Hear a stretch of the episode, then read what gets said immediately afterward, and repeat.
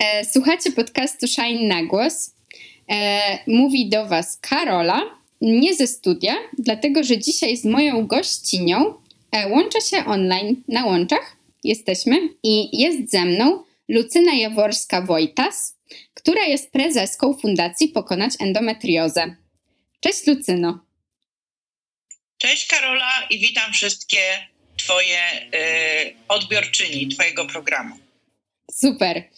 E, z Lucyną znamy się w ogóle z okresowej koalicji, e, której zarówno Fundacja Pokonać Endometriozę, jak i Shine są e, członkiniami.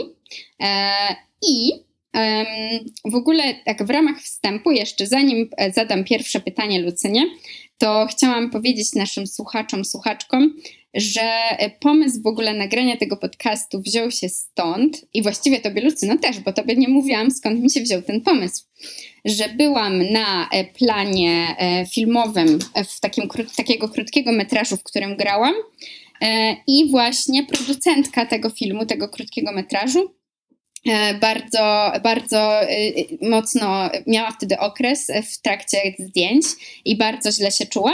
I zaczęłam z nią rozmawiać, zapytałam ją, czy czegoś potrzebuje, czy jakoś można ją wesprzeć. I właśnie ona wtedy powiedziała, że ona ma endometriozę. E, I zaczęłyśmy gadać o endometriozie. E, po czym e, w pewnym momencie, e, w pewnym momencie rozmowy właśnie ona powiedziała, Karola, słuchaj, musicie nagrać jakiś podcast, jakiś odcinek podcastu o endometriozie, bo w ogóle jakby o co chodzi z tym, że wszyscy wiedzą, że coś takiego istnieje, ale nikt nie wie nic więcej tak naprawdę, oprócz ludzi, którzy gdzieś tam się tym bardziej zajmują. I jak ona to powiedziała, to ja wtedy pomyślałam sobie, kurczę, przecież ja znam Lucynę, która jest w ogóle najlepszą osobą, żeby nagrać taki podcast. I właśnie wtedy do ciebie napisałam. Więc strasznie się cieszę, że się tu dzisiaj spotykamy i myślę, że to będzie ważny odcinek. Więc tak, Lucyno, ee, na początek chciałabym, żebyś trochę opowiedziała o tym, czym w ogóle jest endometrioza i czym jest endometrium, żeby tutaj nie robić pomyłki między tymi dwoma, bo to się zdarza niestety.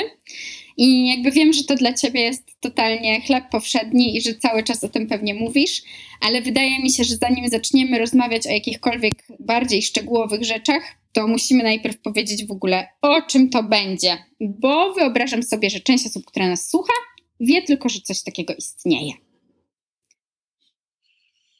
Tak, to na wstępie y, powiem tak, że y, bardzo mi, mi osobiście jest przykro, że, że mimo, że tyle działań robimy, bo ja y, w, w, zakresie szerzenia świadomości o, o endometriozie działam już powiedzmy jakieś 30 lat i mimo tego, że i powstało takie stowarzyszenie Polskie Stowarzyszenie Endometriozy, które utworzyłyśmy z dziewczynami y, już bardzo dawno temu, bo jakieś około, nie wiem, 10 lat temu. I y, mimo, że no, każda z nas y, starała się naprawdę szerzyć tą świadomość i robimy to w, tak wieloetapowo i w wielu miejscach, to, i robimy naprawdę dużo wywiadów jako fundacja i pojawiamy się w różnych miejscach, to mimo wszystko to jest bardzo mało. I mimo wszystko y, ta wiedza o endometriozie no nie, nie jest tak rozpowszechniona, jak powinna być i nie jest ta, ta endometrioza tak rozpoznawana, jak powinna być. Endometrioza to jest choroba hormonalno-immunologiczna. I ona polega na pojawianiu się i rozroście tkanki podobnej do endometrium w miejscach innych niż, jest jej fizjologiczne przeznaczenie, czyli macicy. Endometrium to jest tkanka, która znajduje się wewnątrz macicy. To jest komórka, tkanka znajdująca się wewnątrz macicy. I ona tam tylko i wyłącznie wewnątrz macicy ma prawo Y, rozrostu, złuszczania się i jakby wydobywania się z krwią miesiączkową. Natomiast jeżeli ta tkanka znajdzie się w innych narządach, czyli rozrośnie się właśnie po tym naszym organizmie kobiecym, wówczas tam zaczyna być hormonalnie czynna, tworząc różnego rodzaju guzy, nacieki, wszczepy, torbiele yy, czekoladowe, yy, I ona w, w, wrastając się, wszczepiając się w te narządy, powoduje, że te narządy zaczynają się deformować z czasem i y, ich funkcja również zaczyna być zachwiana. Czyli endometrioza, choroba hormonalno-immunologiczna, która znajduje się nie w jej miejscu przeznaczenia i która tam jest czynna, powodując różnego rodzaju dolegliwości.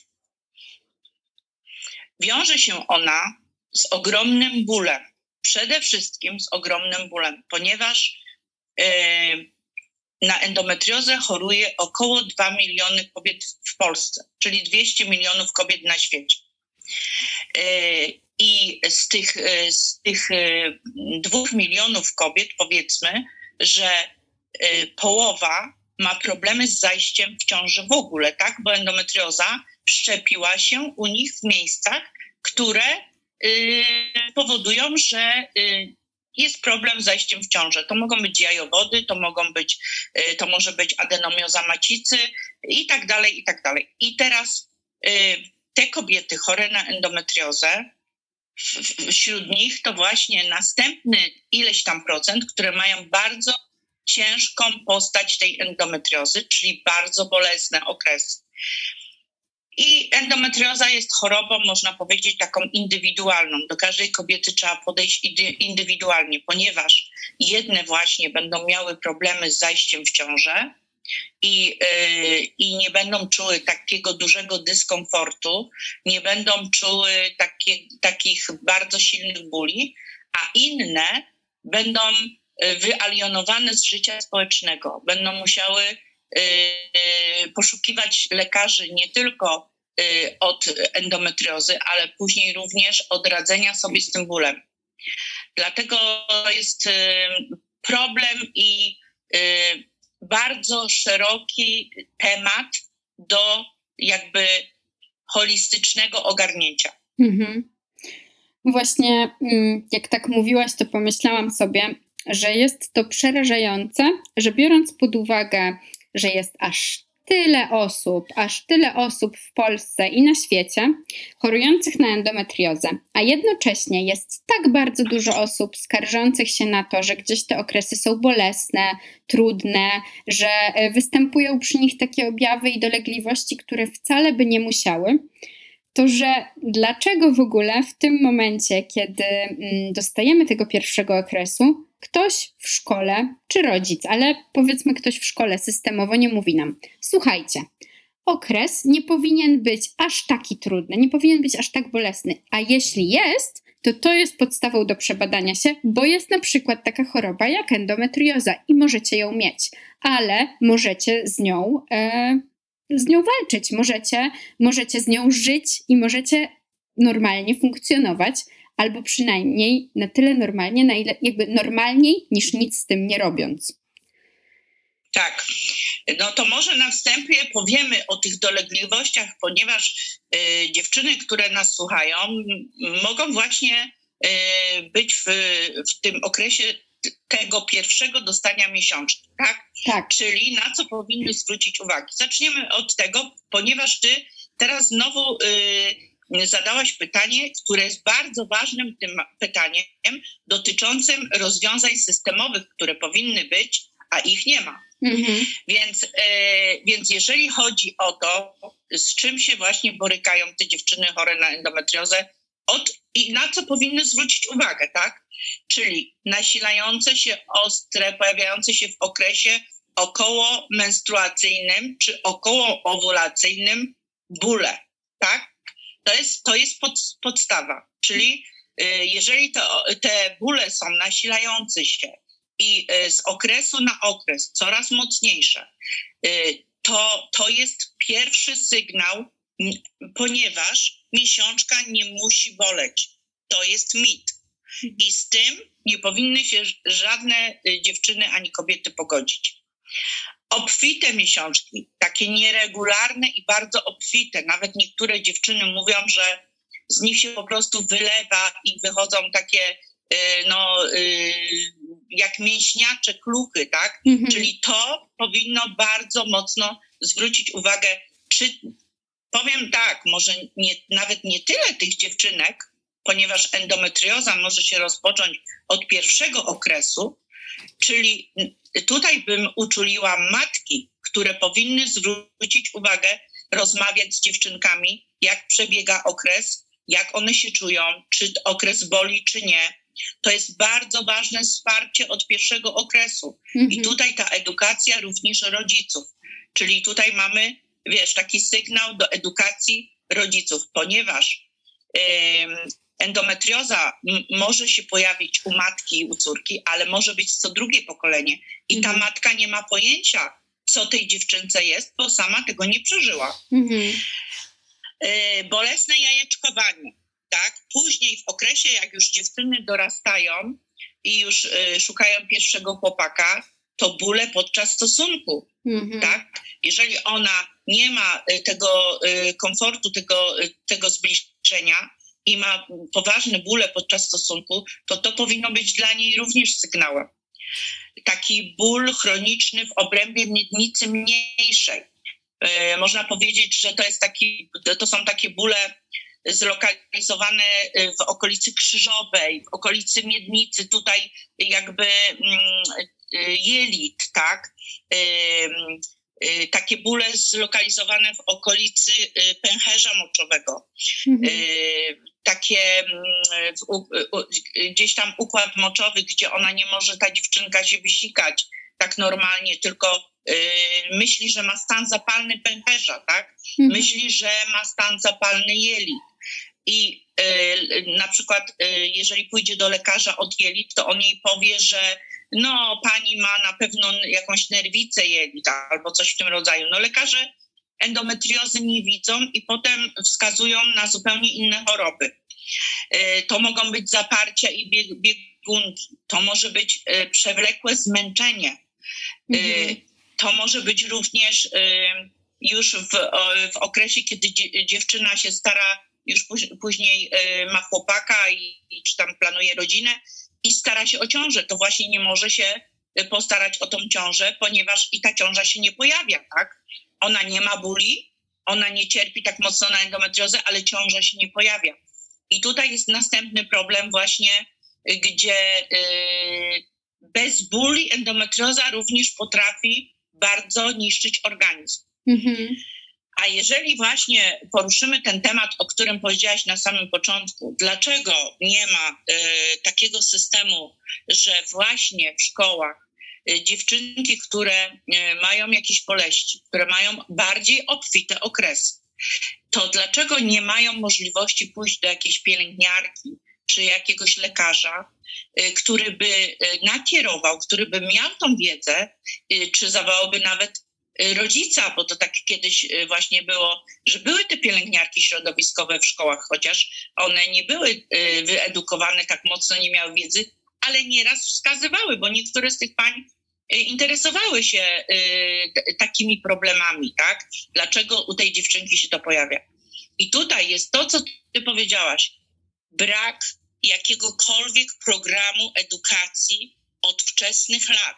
A nawet mogę ci powiedzieć, że jestem teraz w kontaktach z lekarzami ze szpitali dziecięcych i oni mówią, że oni nie mają, nie prowadzą żadnych badań na mhm. temat dziewczynek, które mają bóle podczas okresu. Nie ma lekarzy, ginekologów od y, dziecięcych, tak? Jest ich bardzo mało. Mhm. Y, wiesz, żyjemy w kraju, w jakim żyjemy. U nas się mówi, że nie można nikogo badać, jak jest dziewczynki, jak jest jeszcze nie jest jeszcze po pierwszym stosunku, mm. bo jest jeszcze dziewicą, tak? Mm. Wmawia się właśnie dziewczynkom, że miesiączka musi boleć. Kiedy już znajdą się tacy rodzice, którzy pójdą z tymi dziewczynkami do lekarzy, bo ja miałam taką mamę, która nie, sama nie chorowała na endometriozę, nie wiedziała, co mi jest, ale próbowała, chodziła ze mną praktycznie do wszystkich lekarzy, mhm. a żaden z lekarzy tego nie widział. Mhm. Nie widział i nie kierował, tak? Więc powiedzmy, że te 40 parę lat temu, jak ja miałam 40 lat temu, jak ja miałam 12 lat i mama ze mną poszła do ginekologa, czy jak miałam 16, 18 i wtedy to były czasy, kiedy jeszcze można było tego nie wiedzieć, to w tej chwili każdy lekarz, ginekolog powinien mieć wiedzę na temat tego, co to jest endometrioza i powinien wiedzieć, do kogo może taką dziewczynkę czy taką mamę z dziewczynką kierować. I tutaj mamy cały problem systemu, o który walczymy. Walczymy o program diagnozowania, szerzenia wiedzy, wyceny operacji i leczenia endometriozy, czyli tego, żeby w Polsce powstały ośrodki, które centra endometriozy, nie tylko prywatne, bo takie już mamy, ale żeby powstały centra leczenia endometriozy, gdzie będziemy mogli leczyć się na NFZ, mhm. bo nie każdą dziewczynę stać na tak drogie operacje, które są wycenione, no niestety, zgodnie z tym, ile to kosztuje, przez y, te kliniki, tak? No tak, tak, dokładnie. To jest, y, to jest bardzo smutne, że tak naprawdę bardzo wiele niestety zależy od takiego. Y, szczęścia. Zrozumienia. Szcz- zrozumienia, tak. tak, ale szczęścia w jakiej na przykład, w jakiej rodzinie się urodzisz, albo czy trafisz do szkoły, w której akurat może będzie taka nauczycielka, nauczyciel, który zwróci uwagę na to, że raz w miesiącu nagle znikasz ze szkoły. Ale to zdarza się bardzo rzadko. Chociaż tu Karola ci powiem tak, to rodzinie to też nie, bo moi rodzice byli nauczycielami, hmm. wyedukowani, słuchaj oni chodzili ze mną do najlepszych profesorów. Mhm. Słuchaj, to nie, to, to zależało chyba od szczęścia, że nie trafiliśmy na lekarza, który y, wziąłby po pierwsze na wstępie pod uwagę, że to może być endometrioza, Jasne. a po drugie y, nie było tych lekarzy wtedy wyedukowanych tylu. Czyli bardzo ważna jest ta edukacja środowiska medycznego, lekarzy, pielęgniarek, Y, gdzie trafiają te dziewczynki tak na, na początek, no bo wiadomo, że ona pójdzie do ginekologa takiego, gdzie tam mieszka, tak? Mieszka y, gdzieś tam, to może być, Karola, to może być duże miasto. Ja mieszkałam w Poznaniu, tak? To mhm. były ośrodki akademickie. To może być duże miasto i ona może nie trafić na takiego, który ją gdzieś pokieruje. Jeżeli sama nie zacznie u siebie szukać, dlaczego się tak źle czuje, Dlaczego to się dzieje? Teraz w tej chwili ona może wejść już w internet i napisać bolesne okresy i już jej wyskoczy, tak? Mhm. Już jej coś tam wyskoczy, już jej wyskoczą grupy, już jej wyskoczą jakieś teorie i tak dalej. Ale jeżeli y, właśnie tego nie połączy się, że ona plus trafienie na lekarza, który pokieruje, to diagnoza endometriozy może trwać od 8 do 12 lat. Moja oh, wow. trwa, tak, tak, Karola, moja trwała 16.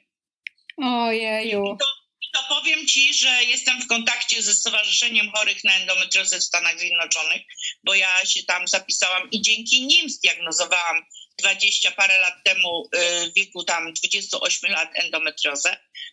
I powiem Tobie, że y, w Stanach też się tak dzieje. Hmm. To nie jest tak, to jest problem światowy, ale no wiadomym jest, że tam już powstają te, te ośrodki. W Anglii sobie poradzono, tak, też y, już y, bardzo mocno się na to zwraca uwagę przez to, że kobiety w Anglii same ruszyły do parlamentu i wymusiły na parlamencie powstanie takich właśnie y, jakichś systemów, tak, które im pomagają.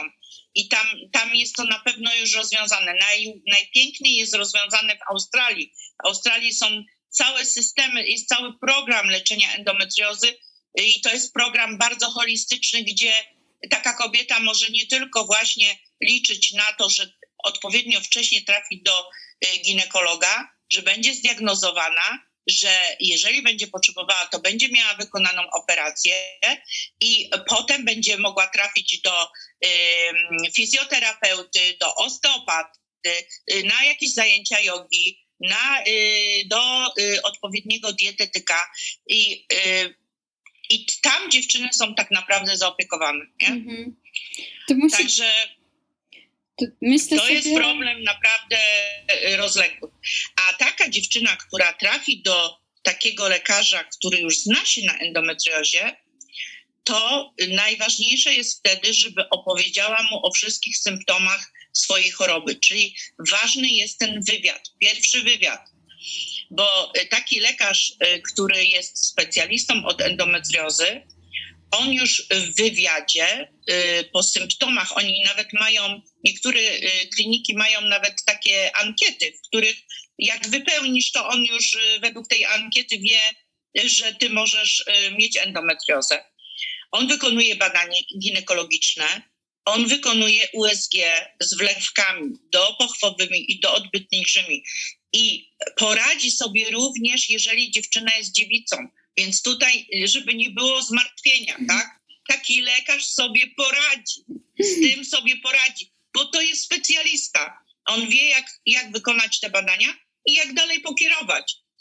Yy, on zleci badania rezonansu magnetycznego czy czy e, tomografii komputerowej i on zleci te badania w takich miejscach, gdzie te badania będą prawidłowo odczytane. Czyli możesz iść na zwykłe USG i tego USG nikt nie będzie potrafił odczytać i nie będzie widział endometriozy, a możesz iść na tomograf czy USG, gdzie znajdzie się specjalista, który odczyta on wtedy na to badanie przeznacza o wiele więcej czasu. Tak mówi doktor na przykład Oleksiu, który bada y, tomograf, który bada rezonanse magnetyczne, odczytuje w szpitalu grudnowskim we Warszawie, tak? I to jest badanie na, refundowane przez NFZ. Oczywiście na nie się długo czeka. Ale doktor Oleksiuk mówi nam, że normalny rezonans magnetyczny Y, radiolog odczytuje w godzinę, tak? Czy tam w pół godziny, 20 mhm. minut. A on niekiedy nad jednym badaniem siedzi 3 godziny. Mhm. Żeby odczytać, on po prostu ogląda to w różnych perspektywach, pod, yy, wkłada pod jakieś tam światła i wtedy on jest w stanie dokładnie powiedzieć, gdzie znajdują się ogniska endometriozy. Mhm. A najlepszym już badaniem jest, jak lekarz już podejrzewa endometriozy, wie mniej więcej, gdzie ta endometrioza jest i podczas laparoskopii zaawansowanej, kiedy robi to taki zespół lekarzy, który się po prostu na tej endometriozie zna, czyli mhm. wie, że endometrioza może mieć kolory takie, białe, świecić yy, na czerwono, na, na niebiesko. Yy, I ten zespół podczas tej laparoskopii która może trwać, dodajmy, w zależności od zaawansowania tej choroby, od dwóch, trzech godzin do dwunastu, taka operacja. Wow. Ten, zespół, ten zespół wykonuje operację wycięcia ognisk endometriozy. Mm-hmm. I wtedy, wycinając te ogniska, tak naprawdę to już jest y, pełna diagnoza i od razu leczenie. Okay. Bo ten lekarz wie, że y, w tych miejscach ta tkanka nie powinna się znaleźć. Okay. I on ją wycina. I niekiedy to, co nie wyjdzie w tomografie czy yy, w rezonansie magnetycznym, jeszcze zauważą podczas laparoskopii i podczas tej operacji. I dlatego ta operacja jest taka ważna, taka precyzyjna i taka yy, no po prostu dokładna, yy, musi być w dokładna w wykonaniu, żeby nie uszkodzić innych narządów, które są pozlepiane, posklejane, bo tak jak mówi znowu doktor Siekierski, my mamy w, po iluś latach nieleczenia endometriozy wewnątrz kokon. Wszystko jest pozrastane. To jest tak, jakbyś wlała klej i y, miednica, y, i w miednicy mniejszej na przykład jelita zrosły się z macicą, zrosły się z pęcherzem, gdzieś tam w środku są y, jajowody i moczowody, tak? Także y, to jest bardzo, bardzo precyzyjna operacja, która musi być wykonana i powinna być wykonana przez takie zespoły. Dlatego, że jeżeli są wykonane przez lekarzy, którzy się nie znają i oni otwierają te dziewczyny, nie robią laparoskopii na przykład, mhm. to wówczas ta komórka może zostać przeniesiona. Może zostać przeniesiona przez narzędzia lekarskie i wszczepiona w inne miejsce. Mhm. I wtedy w tym miejscu ona znowu się rozrasta, może być wszczepiona w bliznę pooperacyjną po cięciu cesarskim, może być wszczepiona y, w powłoki brzuszne, może się znaleźć, y, musimy wiedzieć, że ona się może znaleźć y, w przeponie, w płucach, ona, ona praktycznie może się znaleźć wszędzie, bo ta komórka ma zdolność przenoszenia się jak rak. Ona jest, tak mówi, mówi się, rakiem niezłośliwym, czyli przenosi się, szczepia, bardzo niszczy, ale nie jest, nie, nie jest komórką rakową, która zabija powiedzmy y, życie, tak? Mhm. Ale zabija y, w inny sposób, bo zabija życie, y, normalne życie. Jakość bo życia. daje jakość tego życia. Tak, jakość tego życia. Mhm. A powiedz, mm, powiedz jeszcze, Lucyno, bo to, to ty o tym mówisz, ale myślę sobie, że to jest jeszcze strasznie ważne, żeby to wybrzmiało tak bardzo dosłownie, bo mówisz o tym, że właśnie są lekarze, którzy się znają i którzy się nie znają, i że bardzo ważne, żeby trafić do takiego lekarza, który zrobi właściwe badania i który będzie wiedział, że to w ogóle może być endometrioza, e, a nie powie na przykład okres, no okres boli, taka twoja uroda. Tak. E, więc, tak. Ale, ale jeszcze właśnie chciałabym Cię tak bardzo bezpośrednio dopytać, bo myślę, że to jest strasznie ważne. Powiedz, e, o co chodzi z tymi lekarzami, że jeden ginekolog i drugi ginekolog, ale jeden będzie wiedział, a drugi nie. Czy to jest specjalizacja, e, e, czy część z nich się specjalizuje endometriozą, e, jakby i jak w ogóle, jak znaleźć takiego lekarza? Właśnie to jest bardzo ciekawe, że nie ma takiej specjalizacji leczenia endometriozy, że, że nie ma takiej specjalizacji lekarz od endometriozy. Mm. W ogóle na studiach nie ma takiego bloku poświęconego endometriozie. Więc ci, tak, dokładnie. I o czym mówią właśnie ci lekarze, którzy poświęcili swoje życie, bo oni tak naprawdę kształcą się i dokształcają ci najlepsi za granicą, tak? Czyli ci, którzy, y, tak jak doktor Karmowski, doktor Siekierski, y, profesor Baranowski, tak, y, tutaj doktor Pawłowski z Gdyni, no i szereg innych lekarzy, tak, oni, y, oni swoją wiedzę poszerzają poprzez y, jakby, mm, myślę, że nawet wydają swoje środki, żeby jeździć w, do innych ośrodków zagranicznych i tam się uczyć endometriozy, bo albo na swoich po prostu doświadczeniach.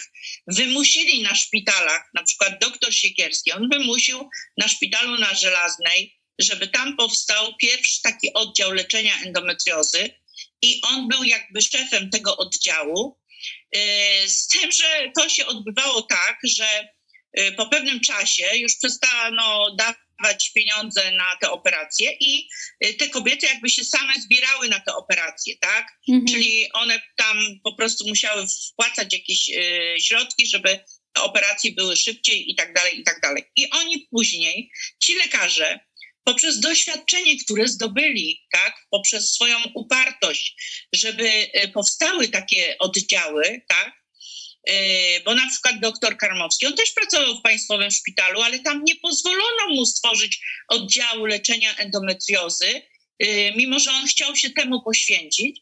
No i tak naprawdę musiał opuścić szpital państwowy, gdzie mógłby, zobacz, z czego ci ludzie rezygnują. Oni rezygnują ze swojej kariery naukowej, i z tego, że kiedyś będą mogli zostać tak po prostu y, w, na ośrodku uniwersyteckim profesorami. Oni są lekarzami, doktorami nauk medycznych, dlatego że poświęcają swoje życie operacjom, które trwają codziennie i oni operują codziennie. Oni to doświadczenie zdobyli poprzez przeprowadzanie operacji no już ileś tam lat, tak? Czyli przypuśćmy, no, niech to będzie już 20 lat.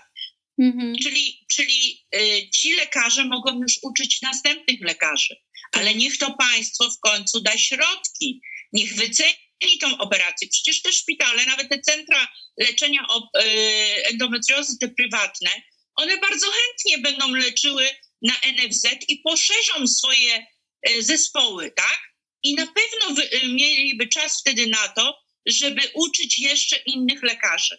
Przecież mhm. na przykład doktor Pawłowski, który leczy w, e, i operuje w szpitalu państwowym, on, oni muszą przeznaczać jakiś dzień w tygodniu na endometriozę, rezygnując jakby z zarobku szpitala. To mm. jest mhm. nienormalne.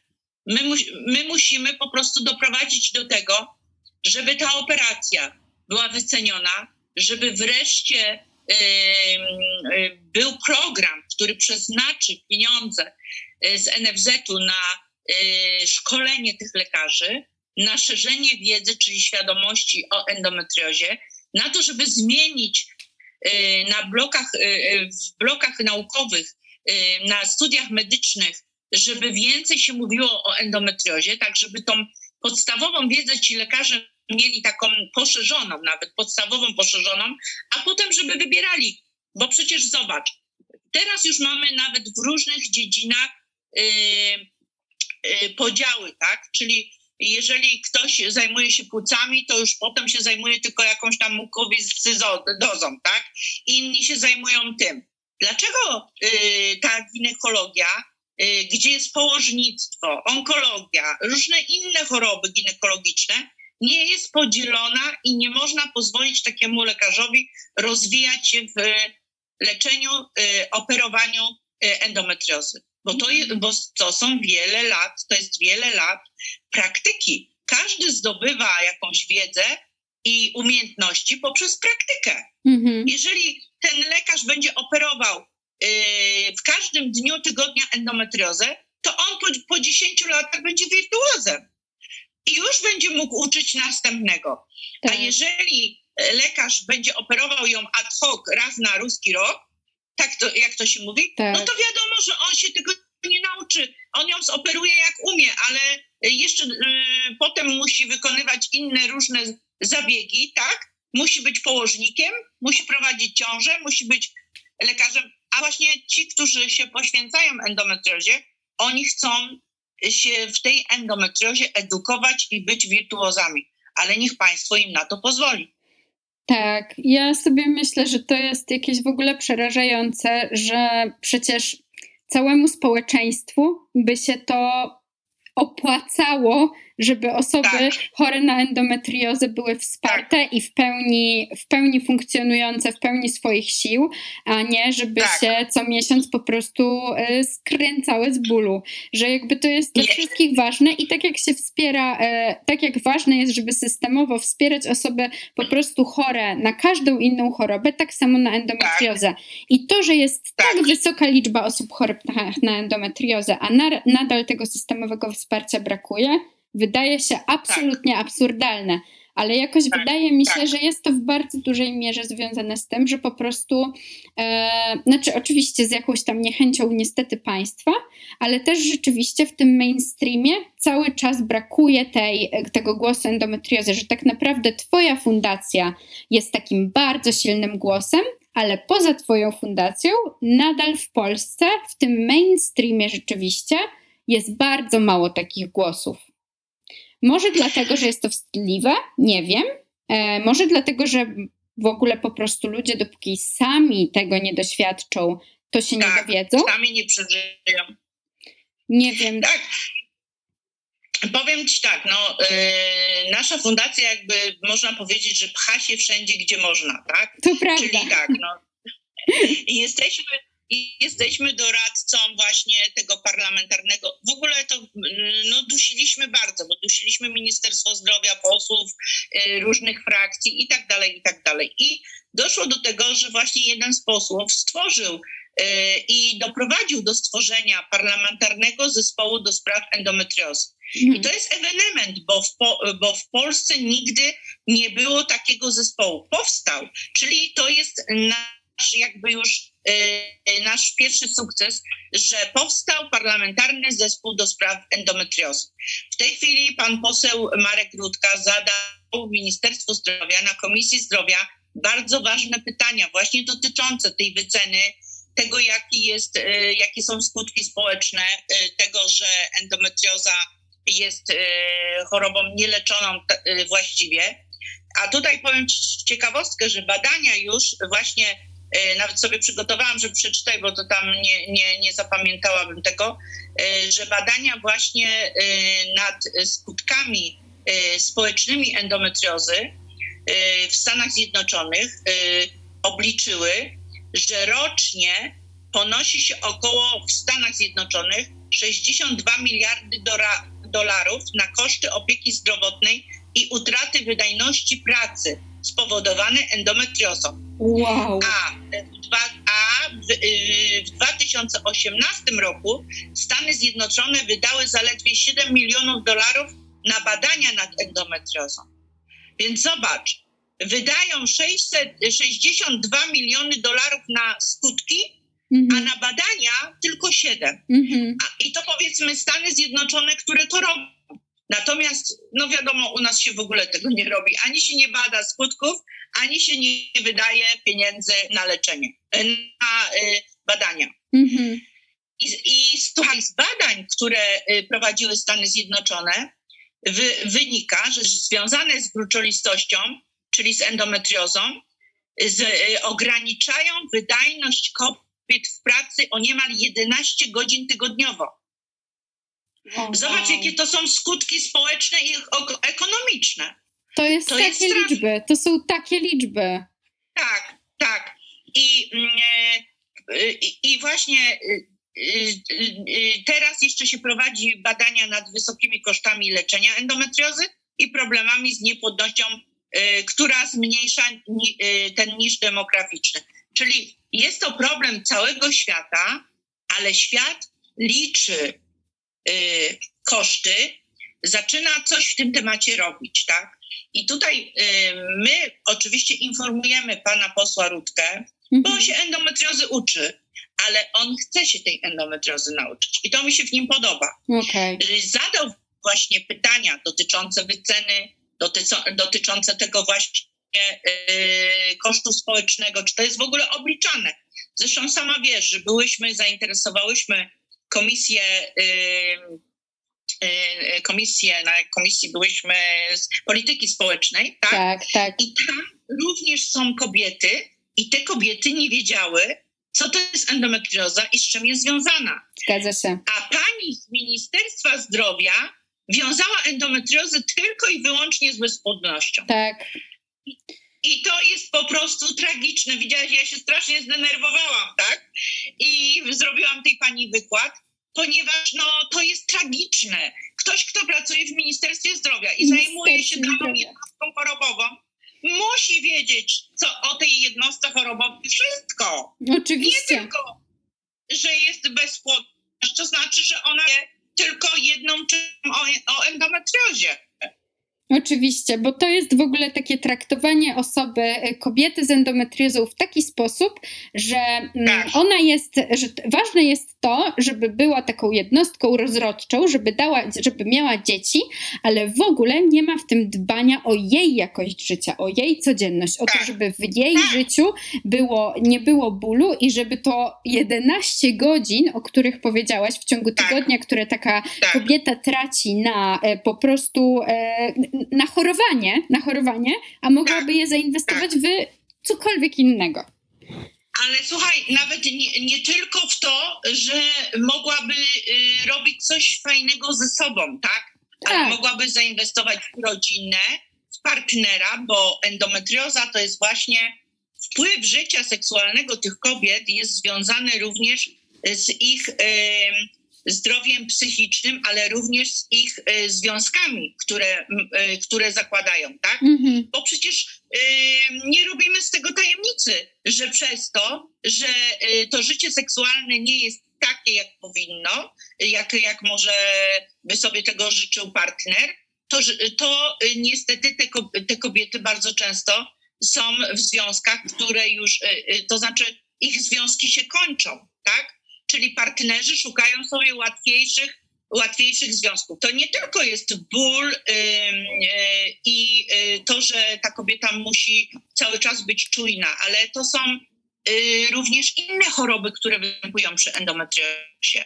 Tak? Czyli ona, mm -hmm. mając endometriozę, ma ból, ale ma również Hashimoto, ma mm -hmm. również insulinooporność, ma również, to, zobacz, to ilu specjalistów ona musi trafić. To prawda. To Ona prawda. po operacji musi chodzić do osteopaty, tak? Ona musi chodzić do fizjoterapeuty, ponieważ ma bóle krzyżowo, krzyżowe, tam kręgosłupa i tak dalej. To jest, to jest całe holistyczne podejście. Ona musi e, stosować odpowiednią dietę, bo każda z tych dziewczyn powinna sobie właśnie również poprzez szerzenie własnej wiedzy na temat endometriozy, co może robić również oglądając naszego Facebooka, gdzie prowadzimy różne akcje dotyczące endometriozy, tak? I ze specjalistami. I tam może sobie obejrzeć na przykład taki webinar ze, z dietetykiem i tam my tłumaczymy, na co należy zwrócić uwagę. Mhm. Jak powinna się odżywiać taka, taka dziewczynka już od wczesnych lat, co pomaga, e, jakie powinna, na jakie produkty powinna zwracać uwagę, żeby to były przeciwzapalne, tak? Czyli e, jak powinna, czy powinna uprawiać sport, czy nie, jaki, tak? Mhm. Co powinna y, do siebie indywidualnie y, jak najwięcej po prostu dostosować. Przede wszystkim ja na przykład zwracam uwagę na to, żeby każda dziewczynka y, czy kobieta, która już dojdzie do tej diagnozy, że jest chora na endometriozę, mhm. tą wiedzę sobie sama, tak? Żeby, bo wtedy, kiedy ona posiądzie wiedzę, ona nie da sobie wmówić u jakiegoś lekarza, że ona y, myśli, że ona powinna iść do psychiatry, tak? Bo i takie y, w kierunku tych kobiet padają słowa. Y, tylko ona po prostu będzie walczyła o swoją wiedzę, którą już ma, posiada i będzie dążyła do tego, żeby, żeby zaopiekował się nią ktoś, kto ma też taką wiedzę jak ona, al, albo dużo, dużo większą, tak? Mhm. I, y, I przede wszystkim na początku co jest niestety brutalne, ale ja tak muszę rozmawiać z każdą dziewczynką, y, czy dziewczyną, czy kobietą, bo wiem, przez co się przechodzi w życiu, bo choruję na tą chorobę 40 lat. I naprawdę, jak powiedziałaś, już chyba jestem wirtuozem, ale y, po prostu musi się z tą chorobą, bo my, musi się z nią pogodzić. Mhm. Musi się pogodzić, że jest chora na endometriozę i że ta choroba jest nieuleczalna. Mhm. I z tą nieuleczalną chorobą można żyć i można też nawet jakościowo y, później lepiej żyć, dużo sobie poprawić to mhm. życie, ale trzeba przewartościować swoje życie i trzeba je dostosować do endometriozy i nauczyć się z nią żyć tak, żeby powiedzmy, podaję ci rękę, godzimy się, ty dajesz żyć mi, a ja tobie. Mhm.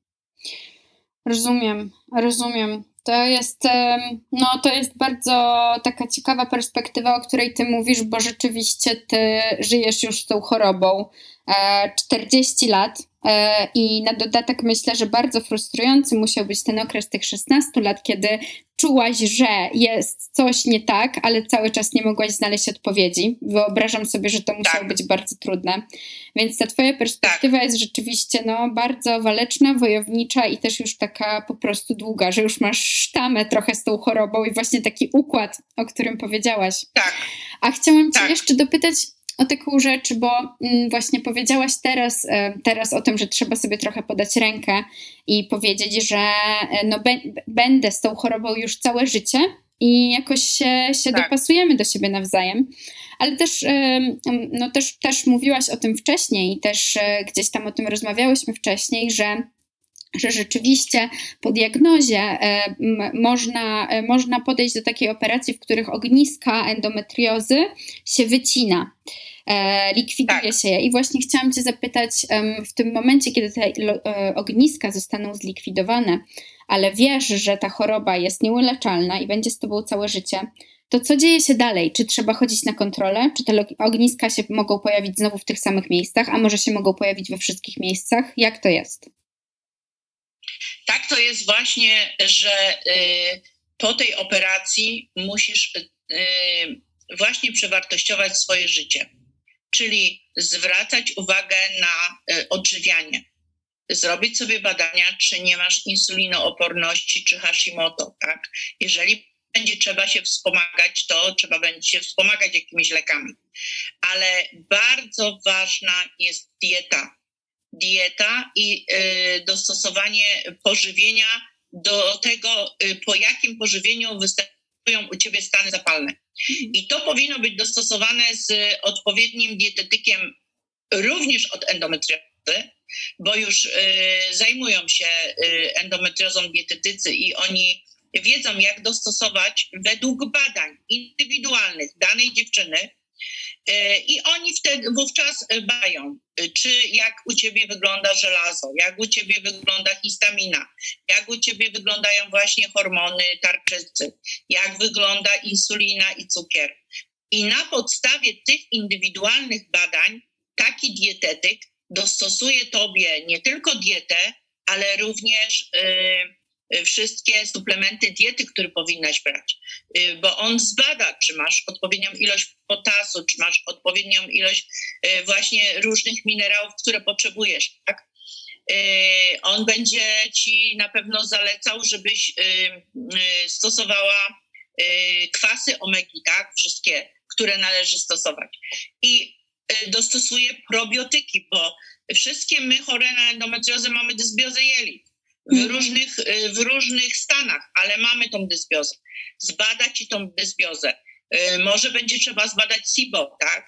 Y, I, I wtedy taki dietetyk dostosuje do tych wszystkich badań dla ciebie dietę, dla ciebie, taką mhm. indywidualną. A ty stosując tą dietę, jeszcze dostosowujesz, które z tych składników które z, mm, jakie pożywienie, jakie warzywa czy jakie y, owoce tobie szkodzą. Bo czasami jest tak, że dietetyk myśli, że tobie będzie po tym owocu czy warzywie dobrze, a twój organizm ci odpowiada, nie, mi jest źle. Ja mhm. na przykład nie mogę jeść truskawek. Mhm. W ogóle mi tak wzrasta poziom witaminy po, po truskawkach, że po prostu mam takie stany zapalne w środku w przeciągu pół godziny. Hmm. Mogę całą noc nie spać, bo tak mnie jelita bolą. Hmm. Więc y, to, to, to jest później taka indywi takie indywidualne podejście do siebie. No i oczywiście trzeba również patrzeć na swój stan taki y, emocjonalny, stan y, taki, żeby się rozluźniać, żeby y, jednej dziewczynie pomoże na przykład bieganie, tak? Mhm. Innej bieganie nie, bo ma za dużo wzrostów już w organizmie, i e, bardzo by ją bolało przy bieganiu, tak, czy już jest po iluś taką operacjach, to dla niej będzie lepsza yoga, ale yoga też musi być dostosowana do endometriozy. Mhm. E, fajną dziewczynę mamy w Poznaniu, e, którą, która miała z nami też webinar i ona prowadzi jogę dla kobiet chorych na endometriozę. Wow. Tak, i, i, i, mamy taką, ona ma taką, takiego fanpage'a zdrowy fertel y, yoga, nie? I, I wiesz, i ona po prostu też y, mówi dziewczynom, co mają, jak mają ćwiczyć, tak? Ja nawet powiedziałam Ewie, że bardzo bym chciała, żeby jeszcze taką indywidualną, typowo dla mnie zrobiła jakiś program, bo, bo ja w ogóle, no jestem osobą, która ma 53 lata. Mhm. Widzisz, z, z, z, tego tytułu, że mam endometriozę, nie mogłam w życiu dużo ćwiczyć i biegać i no mi to po prostu y, bardzo mm, nie wychodziło ze względu na to, że ja miałam bardzo dużo wzrostów, że co po chwilę szłam na operację. Ja jestem osobą po 14 operacjach, mhm. a w konsekwencji tego, co się działo z endometriozą, no to to są konsekwencje później, że też widzisz u mnie nie wytrzymał woreczek i teraz będę musiała iść na woreczek żółciowy, bo mi się zrobiły kamienie, tak? Mhm. Y, no ale to już jest konsekwencja tych tylu lat, tego wszystkiego, tak? Mhm. Tych stanów zapalnych, tych, tych operacji, tych bólów jelit, tych, y, tego wszystkiego, co się działo. Także y, tutaj po operacji trzeba zwrócić uwagę na siebie rzeczywiście, pilnować siebie, a potem Y, jeżeli i być cały czas pod opieką tego specjalisty, mhm. endometriozy, oczywiście ta, potem ta, y, te wizyty się zmniejszają, to jest już raz na jakiś czas. Y, to już nie jest, wiesz, tam co pół roku jak po operacji, tylko to tam później wystarczy jechać raz na dwa lata na przykład, okay. ale trzeba jechać. Trzeba jechać, trzeba co kilka razy zrobić te badania, dlatego że endometrioza może się przeszczepić, ona może powrócić, i ona może zaatakować znowu. Mhm. Dlatego bardzo ważne jest, żeby być pod kontrolą i y, nie zostawiać jej samej sobie. Mhm. Tak jak powiedziałam, być z nią za pan brat, pamiętać, że ona jest. Żyć normalnie, jeżeli się da, ale pamiętać, że ona jest. Tak, wydaje mi się, że to daje jakoś tako um, sporo nadziei, to o czym, znaczy na pewno też w ogóle świadectwo twoje, twojego życia z endometriozą daje dużo nadziei, bo jesteś super waleczną, wojującą kobietą po 14 operacjach i tylu latach zmagania się z nią, ale też właśnie to, co ty mówisz, że, no, że, że właśnie, że te badania nie muszą być już później co pół roku, że wystarczy co dwa lata, że jak już się ustali tę dietę, to, e, tak. no to, to, to się ją ma i jakby mo, można, tak. Nie, nie, trzeba tego kontrolować, nie wiem, co, co, co, co dwa miesiące chodzić do dietetyka i sprawdzać, czy się coś nie zmieniło, bo jak się już to ustawi, tak. to zazwyczaj to służy przez jakiś czas organizmowi, że to daje taką dużą nadzieję, żeby mm, nadzieję i może też motywację, żeby z tą tak. endometriozą, jeżeli ją u siebie podejrzewasz, to rzeczywiście się nią zająć i wiedzieć, że to się odpłaci, bo jak już się nią zajmiesz, to potem po prostu ta jakość życia będzie dużo wyższa. Lepsza. Lepsza, tak. Tak, tak. I, i tutaj, patrz, jeżeli, jeżeli będziemy miały takie możliwości, bo dla kogo ja walczę, dla tych młodych dziewczyn, tak? dla mojej wnuczki, bo może mi się urodzi za rok, bo mm. mój syn ma syna, ale będzie miał jeszcze drugie dziecko. I, i wiesz, i jeżeli te, to nasze następne pokolenie, ono się zaopieku, będzie zaopiekowane, będzie im się lepiej żyło, będzie im się żyło normalniej, będą, będą miały w świadomości, że mogą iść do takiej przychodni, ośrodka, gdzie ona jest zaopiekowana, gdzie ona będzie widziała i, idę do specjalisty, on stwierdził mi endometriozę, dobrze, skierował mnie do dietetyka, tam, tam, tam, yy, mam operację, po operacji wiem, co mam robić i sobie żyję. Mhm. Dokładnie. Tak?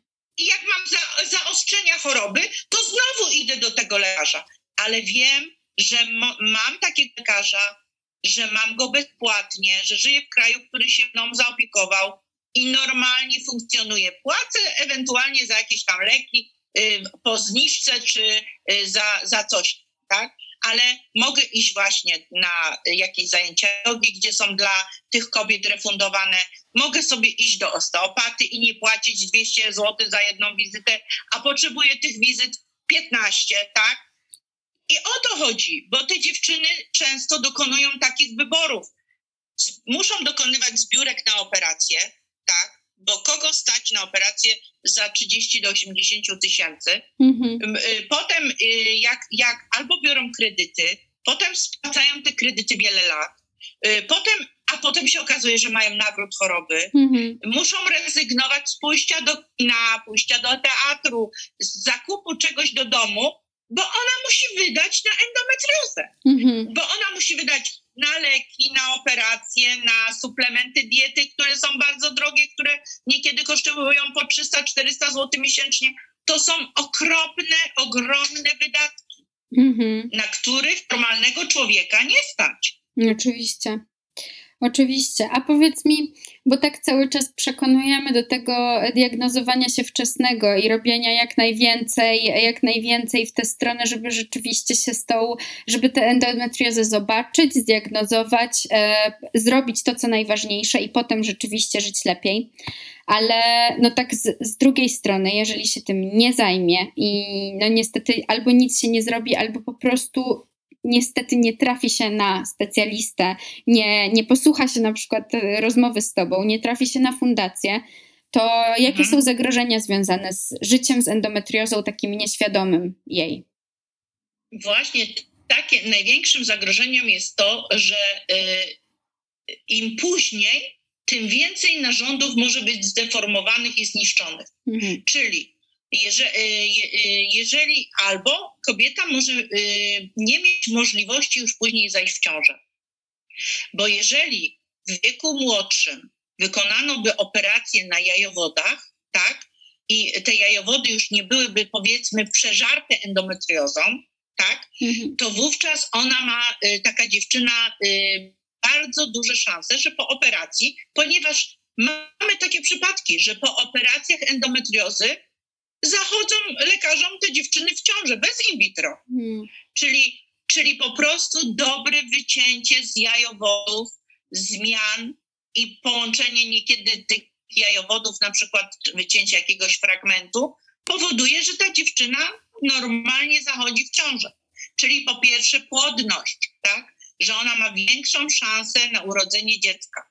Hmm. A teraz, jak wiesz, y, modne jest to, żeby bardzo długo nie zachodzić w ciążę, że dziewczyny najpierw myślą i y, y, pary w ogóle myślą najpierw o tym, żeby mieć mieszkanie, mieć to, mieć tamto, samochód. Na końcu już jak będziemy mieli wszystko, dobrą pracę, to zrobimy sobie dziecko. I wtedy się okazuje, że tego dziecka nie można mieć. Mhm. I to już jest wtedy w wieku gdzie 30 lat za późno. Mhm. Dlatego bardzo wczesne wykonanie tej operacji powoduje, że y, te zmiany, które dalej by postępowały, zostaną usunięte. I tutaj jest duża szansa na normalne y, urodzenie dziecka, na płodność i tak dalej. A drugie, drugi właśnie y, powód to jest taki, żeby wcześniej ją wykrywać, że y, nie zdeformuje innych narządów, mhm. nie przeszczepi się, nie spowoduje, że te jelita tak się zlepią, że powstanie wzrost, którego już nie da się rozdzielić.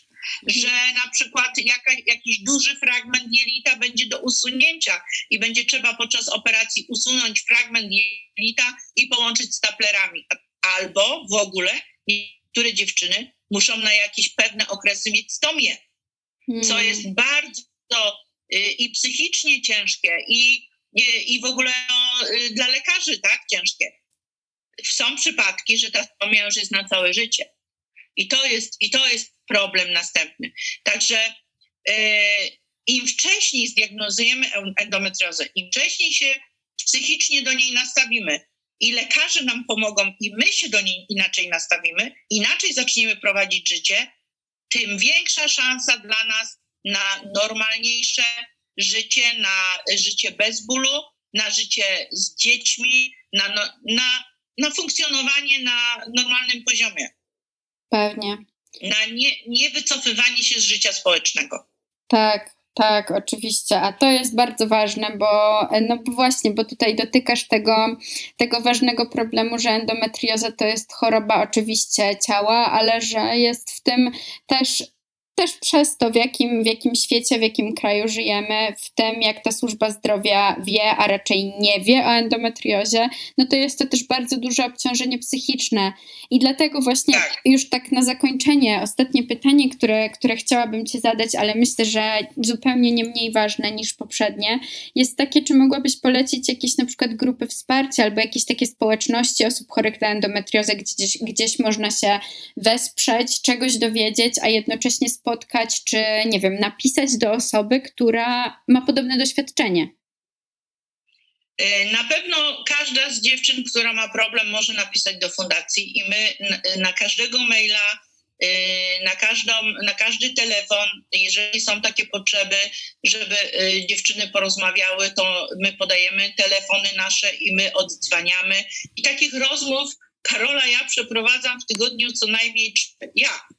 Mhm. Bo mi dziewczyny, mi dziewczyny yy, przekazują y, te rozmowy, które są cięższe, takie, yy, więc, więc ja osobiście miałam w tym tygodniu taką rozmowę, y, po której jest mi bardzo miło, bo dziewczyna y, stwierdziła, że mm, ona będzie pomagała fundacji. Także to, mhm. to jest super, nie? Tak. Bo, bo dosyć, że chce sobie pomóc, to jeszcze otworzyła się na innych ludzi, a była w ciężkim stanie psychicznym.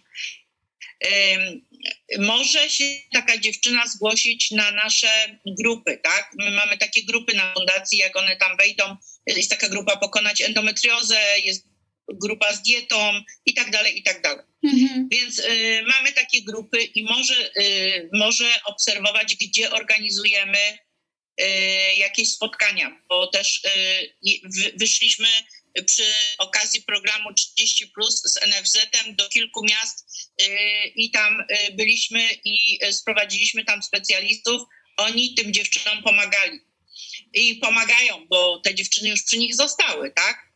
Można, można wpisać sobie hasło endometrioza na Facebooku i wyskoczą różne grupy. I my nie mówimy, że to musimy być tylko my, bo jest endometrioza, nie musi boleć, jest grupa endometrioza dieta, jest grupa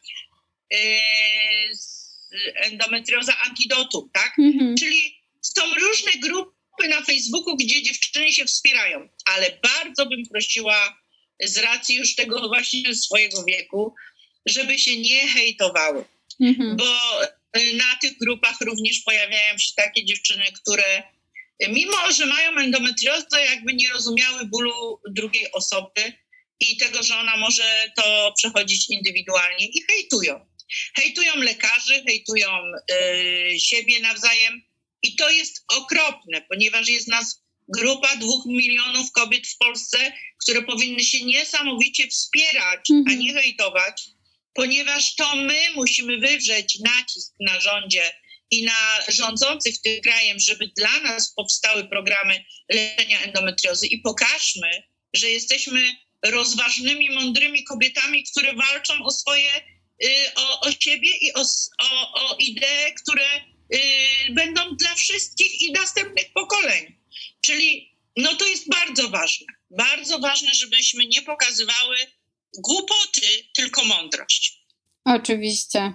Oczywiście, że tak. I e, tym chyba, tym pozytywnym akcentem, e, który zostaje, nie, niech ten pozytywny akcent o propos pokazywania mądrości zostanie z nami i z naszymi słuchaczkami po tym odcinku. Lucyno, bardzo, bardzo A ja mam nadzieję dziękuję. jeszcze, jeszcze, poczekaj Karola, ci powiem, mam nadzieję, że doprowadzimy do tego my jako okresowa koalicja, bo to jest też bardzo ważne, wsparcie okresowej koalicji, która walczy z ubóstwem menstruacyjnym, czyli właśnie też między innymi z tą niewiedzą na temat endometriozy. I to jest bardzo ważne, żebyśmy doprowadziły do tego spotkania z rzecznikiem y, praw, y, y, z tą panią rzeczniczką od równego tania. Mhm. Że my, kobiety, chcemy być równo traktowane w stosunku do innych chorób, w stosunku do y, mężczyzn, którym się poświęca więcej. My chcemy być równo traktowane z innymi ludźmi w tym kraju i chcemy, żeby nas leczono, żeby nam dano szansę normalnego funkcjonowania leczenia w ośrodkach, za które wszyscy się składamy i płacimy. Oczywiście. Oczywiście tak, absolutnie. Podpisuję się pod tym rękami, nogami, y, głową, brzuchem, y, macicą, wszystkim się pod tym podpisuję. E, tak, więc bardzo Ci dziękuję, ale dziękuję Ci i za rozmowę, ale też dziękuję Ci za całe Twoje działanie, za to, że dzięki Tobie i Twojej fundacji ludzie zaczynają się w Polsce dowiadywać o endometriozie, e, że wspierasz osoby chore na endometriozę, wspieracie takie osoby i że po prostu jest coraz głośniej i robimy szum na ten temat i działamy dalej. Dziękuję Ci bardzo. Dziękuję. Ja jeszcze może dodam, że od y, października nam obiecała pani psycholog, że będzie, yy, yy, będzie odpowiadała na maile, które dostaniemy, także będziemy wspierać jeszcze w ten sposób, że będzie taki dzień przeznaczony na maile od dziewczyn, które potrzebują wsparcia psychologicznego. Szukamy w ogóle takich psychologów, którzy by dla fundacji to robili oczywiście y, w ramach y, działań społecznych. No i y, również jakby zwracam się z takim apelem, żeby ci ludzie dobrej woli, którzy mogą wspierać fundację, żeby ją wspierali, bo od waszego wsparcia zależą nasze działania. Dokładnie tak. Kochani, to jest apel do was, wszyscy, którzy słuchacie. Dobrze. Dokładnie. To teraz już Ci e, dziękuję naprawdę e, bardzo po raz, po raz jakby trzeci, ale każda z tych rzeczy, które jeszcze dopowiedziałaś na koniec była strasznie ważna, więc jakby mhm. zostawiamy Was z tym wszystkim o endometriozie i te trzy postscripta, które są takimi wisiankami na torcie dzisiejszej naszej rozmowy. Dzięki Lucyna. Dziękuję Karola i do zobaczenia. Do zobaczenia.